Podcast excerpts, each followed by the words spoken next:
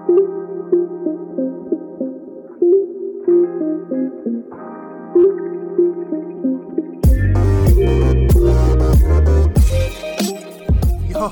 what's going on, everybody? And thank you for tuning in to another episode of the JP Hoops Podcast presented by Book It Sports.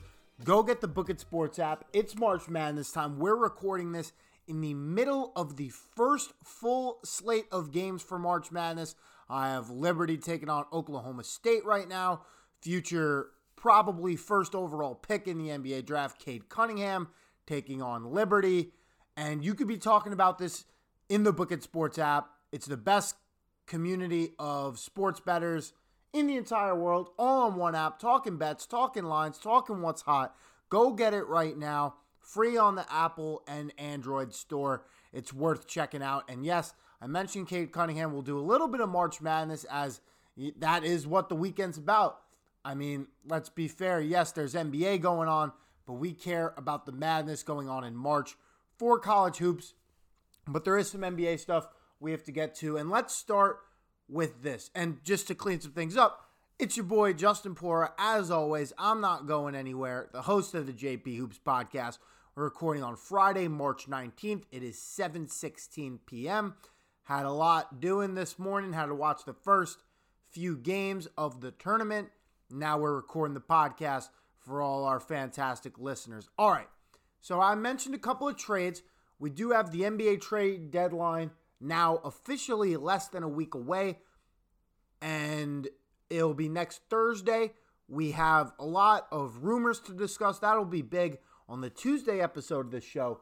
But there were a couple of moves made since this past Tuesday, and the biggest of the two being PJ Tucker to Milwaukee, and the Heat were able to acquire Trevor Ariza in return for Myers Leonard, who the Oklahoma City Thunder are cutting. Not really going to get into that whole case scenario, but we all know that Myers Leonard deserves a little bit of time away from basketball to kind of think about some things. But anyways, let's talk about what these trades mean for a couple of Eastern Conference teams. Now, after signing Giannis to the Supermax, after seeing where the Milwaukee Bucks have been over the last couple of seasons, something has been made very well aware. It's that the Bucks aren't quite there yet. They were the 1 seed in 2018-19 season. They were the 1 seed in the 2019-2020 season. And this team failed to make an NBA Finals in both instances. They lost in the ECF to the Raptors in 19, and they lose embarrassingly to the Miami Heat in the second round in the bubble. So what were they missing? I was on a podcast, the All Even Podcast, with a couple buddies, and what I heard from them is something that really kind of, resonated with me. It's that the Bucks didn't have any dogs on their team the first couple of years. In 2018-2019, they didn't have anybody that would really get after an opposing superstar on another team. And yes, they were one of the better defensive teams in the league, but they didn't have anyone who was scrappy, who would willingly choose to play defense over offense. That was never the MO individually of any of the players on this team. Well, over the offseason, they went out and got a previous first-team all-defensive player in Drew Holiday, and now they go out and get PJ Tucker from Houston. And when you want to classify dogs in the NBA, scrappy players, guys that will get down your throats, these are two of those guys. And I think the PJ Tucker acquisition was huge for Milwaukee. And I think that, for me, puts them in that official lockdown top 3 in the Eastern Conference conversation. When I look at the Eastern Conference right now, Brooklyn's number 1, clear-cut, tier 1 Eastern Conference team. And then tier 1B, which are teams that in any other year, where the Brooklyn Nets didn't have 3 All-NBA players, they would be top-tier teams in the league. and that's the Philadelphia 76ers, and now you have to include the Milwaukee Bucks. And I still think that the ceiling for the Bucks isn't as high as people think it is. I think now it is Eastern Conference Finals is the ceiling. But I think the floor rose a little bit because as listeners of the podcast know, I'm not a huge Giannis is a number one dominant, can do whatever you need player in the NBA. Not yet. He doesn't have the jump shot for it. And he doesn't have the clutch gene. So I still think that there are limitations to Milwaukee. But I think now when you have someone with the tenacity, the leadership, the experience of PJ Tucker, that puts you an edge above some other teams, especially in that Eastern Conference. So I think the fit's going to be great. I think Milwaukee will relish him and be very happy to have him. But I still think when the second best true player on the team is Chris Middleton, with Giannis, a guy who doesn't shoot a ton, as the number one guy, I still don't think they're better than Philly. They're nowhere near Brooklyn. But I think now it will officially be a shock to me if they lose in the first round. And I expect a 2-3 matchup between Philly and Milwaukee to go at least 6 games and be very, very interesting. So now let's take a look at the Miami Heat. They're also trying to get into that 1B conversation. They're currently a Tier 2 team in the Eastern Conference. And it's funny I'm saying that, first as a Heat fan, second as Miami is the most recent winners of the Eastern Conference. But they have all the young pieces around. They have Kendrick Nunn. They have Duncan Robinson. They have Tyler Hero, Bam Adebayo. Now, who are the old veterans that are going to help everybody out and show it on the floor? Yes, of course you have Jimmy Butler. Udonis Haslam is the guy. He just never sees the court. Avery Bradley, who deals with injury issues often, and Andre Iguodala. Those aren't major impact guys other than Jimmy Butler. But now you have Trevor Ariza. And if you want to compare it to last year's Miami Heat, he's going to do what Jay Crowder did for this Heat team, which is be a 3-and-D type of guy, bring a ton of energy, get after it on the defensive side of the ball, motivate, teach, show the young guys how it's done. And when you talk about Heat culture and Trevor Ariza going out saying that he has always wanted to play for this franchise, that's what the younger players need to look at when you're trying to continue a culture that has such a refined history in the NBA. So I think both teams made pretty low risk, medium reward trades that will work for them in each other's systems. And I think there are no losers in this situation. But I think for both teams, the same message is clear. You're still not Brooklyn. I'm sorry to tell it. Yeah, if you believe that PJ Tucker to Milwaukee and Trevor Ariza to Miami means that these teams are going to compete with the Brooklyn Nets in the Eastern Conference this year, you're absolutely out of your mind. It's fun to talk about. We all know PJ Tucker from his time in Houston. We all know about Trevor Ariza. Guy's been in the league for a very long time. And he's been a part of some pretty good teams in the process. But let's not talk about them being, oh, the Nets got James Harden, and the Heat got Trevor Ariza, and the Bucks got PJ Tucker. It's not the same situation, fellas. I'll tell you that right now. I'll tell you right now that these teams are not messing with the Brooklyn Nets come playoff time. I think that the Bucks-Sixers series is going to be very interesting. But if you look at the playoff situation right now, with Brooklyn as the 1, Philly and Milwaukee as the 2-3, and the Heat is the 4, I think Brooklyn goes minimum 5 games with the Heat, and I think it'll be 6 or 7 between Philly and Milwaukee, and then I think Brooklyn deals with the winner of that Philly-Milwaukee series in either 5 or 6. And I think that's common knowledge at this point when you look at the talent in the Eastern Conference, just what Brooklyn is able to do.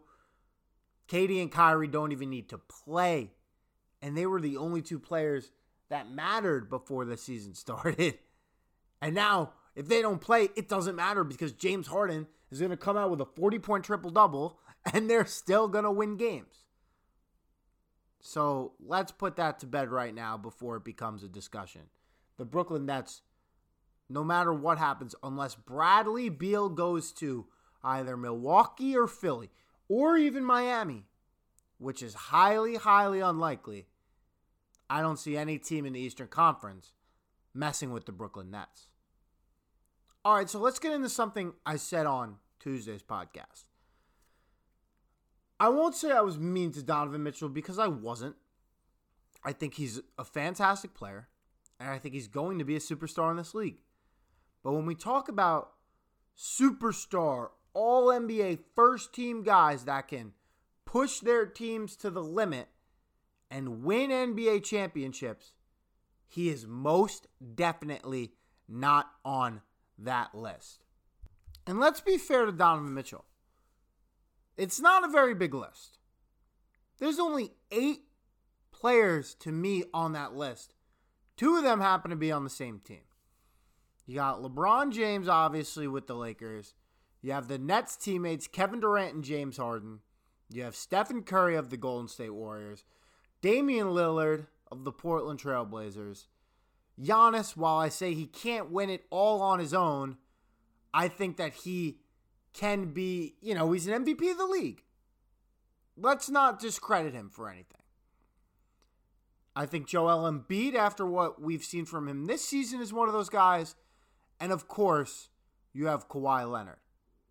To me, that's the list. I think Luka Doncic by next season will be on that list. I think Zion Williamson by next season will be on that list. And I think if we could see a full finish from Devin Booker this year, he will be on that list. And maybe Donovan Mitchell can too. I don't really know. But I think, as of right now, those 8 players are it. And these are guys who can go into the NBA playoffs, be the best player on their team, win games individually for their team, and put them in a position to win an NBA Finals. Now, there are some notable omissions. I didn't say Doncic yet. I didn't say Jason Tatum yet. I didn't say Donovan Mitchell yet. And I most certainly did not say Anthony Davis in that list. Because Anthony Davis, we saw it when he was in New Orleans. With no real backup, even if there are some good players, would they win 1 playoff series? That doesn't cut it for me. At least Giannis went to an Eastern Conference Finals, and he went 6 games in that series, and he's won MVPs in this league. I can't say that about Anthony Davis, unless he had a guy named LeBron James on his team. Kyrie Irving, same deal for him. The Celtics, when he was there, played better in the playoffs without him. LeBron James was still winning in Cleveland when Kyrie left. And I think he's the 3rd most important player on this Brooklyn Nets team. So those 8 guys, that's my list. And I don't really see that changing. Nikola Jokic is another guy who I didn't say it, but he's getting into that category too. I just think it helps when Jamal Murray has proven to be an absolute baller in the playoffs himself. And he's usually the one scoring points in those playoff games. So those 8 are my tier 1 superstar. You can build a championship franchise around these guys this year.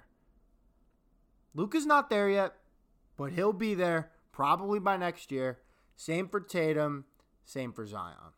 Maybe the same for Donovan Mitchell, even though I'm not as high on him as other guys are. Someone I didn't mention also, who was in the NBA Finals last year, Jimmy Butler. Can he be there? Yes, they did make the NBA Finals last year, but I can't have anyone jumping down my throat when I'm putting him on top of a Luka Doncic and an Anthony Davis and guys like that. Because I also think, looking at it now, that bubble season is a little bit of an outlier. So we'll see what Miami can do this year, and Jimmy will officially earn his respect on that list. He's in it for me. He will always have a spot in my heart as an MVP of the Miami Heat, but we're being fair here. Let's leave it at that. All right, before we get a little bit of college basketball, one NBA coach has been rumored a little bit to be heading back to college basketball, and that's Brad Stevens of the Boston Celtics. Brad Stevens, formerly the coach of Butler, got to back-to-back Final Fours with Butler. And if you're a little confused on who is Butler, why do you keep emphasizing? They're not necessarily a basketball school. So to go to back-to-back Final Fours under this coach is pretty incredible. You know, Brad Stevens, one of the great college coaches, after his success in Butler, obviously went to the Boston Celtics, and he's been there for a few years now. He's maxed out at an Eastern Conference Finals, and with their struggles midway through the first half of the NBA season, people were thinking, well, maybe it's time for a change. And now one of the big openings in college basketball is at the University of Indiana, somewhere where Stevens grew up. It's a huge hometown basketball state and city of Indianapolis, and the fit just seems perfect. If Brad Stevens were ever to return to college basketball, this would be the job he would take. Well, I got a newsflash for everyone. While I would love to see it, while I'm sure a lot of college basketball fans would love to see it, he's not going anywhere. He's too good of a coach. He's still super young, in his young 40s, I believe. The Boston Celtics going to an Eastern Conference Finals with no Kyrie Irving, with Isaiah Thomas, who cannot find a steady job in the league right now. This was only 3 years ago, people. And just what he's able to done, evolving Jason Tatum, evolving Jaylen Brown, the evolution of Marcus Smart as a player and all these young guys. Boston's not going to let him go. And I don't know why he would want to leave. This guy's 44 years old, making millions of dollars with the second most historically great NBA franchise in the entire sport. So I don't know why he would leave. Yes, Indiana's going to throw a ton of money at him to try to convince him to leave. But when you talk about college basketball, that is a full-time grind. When you do recruiting, when you have to talk to families, you have to deal with, obviously, all things coronavirus. And it's not when you have a $1 billion owner who's in charge of the team, kind of overseeing everything, writing the checks and whatnot. When you're the head coach of a basketball program, especially a conglomerate like Indiana, it's going to be big time. And when you have a nice, comfortable job with the Boston Celtics and they're not going to fire him anytime soon, they're going to keep him. So I'm sorry to crush your dreams, Hoosiers fans. That's just the reality of it. And I'm tired of seeing the story because he went out and denied it today. And I know a lot of Big J journos think that it's going to happen, but we got to accept that it's not going to be the case. So we just all kind of have to move forward with it. All right, so let's talk a little college hoops. As I mentioned, I'm watching Liberty, Oklahoma State right now. And if you're an NBA fan, I'm going to give you the names of some guys you have to be watching this weekend, this entire March Madness, because you are going to be seeing them in the big league very, very soon. And number one, it's Cade Cunningham. Cade Cunningham of Oklahoma State. He was the number one recruit in the country. Oklahoma State wasn't sure if they were going to be banned from this year's postseason. He's obviously going to be a one and done, but they were able to put an appeal in. The appeal was never heard, so they didn't get the postseason ban. And Cade Cunningham has led this Cowboys team so far, farther than anyone could have ever imagined. They beat Baylor in the Big 12 tournament, and on the way to playing Baylor in the semifinals, they played West Virginia, who is a 3 seed in the tournament, in their first matchup, and they lose a tough game to Texas, who is also a 3 seed. And Cade Cunningham, look, he's not a guy who's going to demand that he does it all himself. He is such a great team player, kind of a small forward in the NBA. He stands 6 feet 8 inches tall. He could shoot, he can defend, and he's a terrific playmaker. Absolutely dynamite to watch. Oklahoma State losing right now, I do not expect that to be the case. And, you know, one of the reasons they're losing, Cunningham picked up a couple quick fouls in that first half and rode the last 5 or so minutes on the bench. Another guy, look at Illinois. They also played earlier today and beat the absolute breaks off of Drexel. The best player on their team, Ayo Dosunmu, the point guard. He'll be wearing a Batman mask throughout the entire tournament. He's electric. The point guard of the champions of the Big Ten. It's him and Kofi Coburn are the 1-2 punch, but he is the ball handler. He is the decision maker. He is the playmaker on this Illinois team. They are terrific. They're a 1 seed for a reason in this tournament, and I personally have them going to the national championship game. And one more guy you got to look out for, and it's Gonzaga. You go to the point guard, Jalen Suggs. Suggs is one of the biggest recruits that Gonzaga has ever had in the program's history. Gonzaga has not lost a game yet this season. He is the engine that makes them go, the ball handler. He is a shooter, the guy you want in these clutch situations. And there is a lot of talent on Gonzaga. They have about 6 or 7 elite level players. And no, they haven't played anybody since about January, but they have wins over Iowa, over Kansas, over West Virginia, over UVA earlier this season. So they are ready for this big dance, and Jalen Suggs is ready to lead them to greatness for the first time in Gonzaga history. My final four, for those who asked, I know not many of you did, I have 3 1-seeds, Baylor, Illinois, Gonzaga. And then the other team I got is Texas, a 3 seed coming out of Michigan's region. I have Michigan losing to Florida State in the Sweet 16. Then my national championship game, I have Gonzaga taking down Texas, and I have Illinois taking down Baylor. And then I have Gonzaga beating Illinois. Jalen Suggs over Ayo Dosunmu in the national championship game for Gonzaga to get its first ever national championship. All right, so that'll do it for this episode of the JP Hoops Podcast. Tuesday, big episode of the show as we break down all of the potential decisions that teams are going to have to make at the trade deadline, at the buyout deadline. What is going to happen? We're going to see the league shake up a pretty good amount next week. I believe that there are still plenty of deals to get done. And then in the Friday episode of next week's show, we'll hopefully break all of those trades down. I appreciate y'all. Thank you for listening to the JP Hoops Podcast. Go check out the Book It Sports app in the iTunes and Android store. And I'll talk to y'all.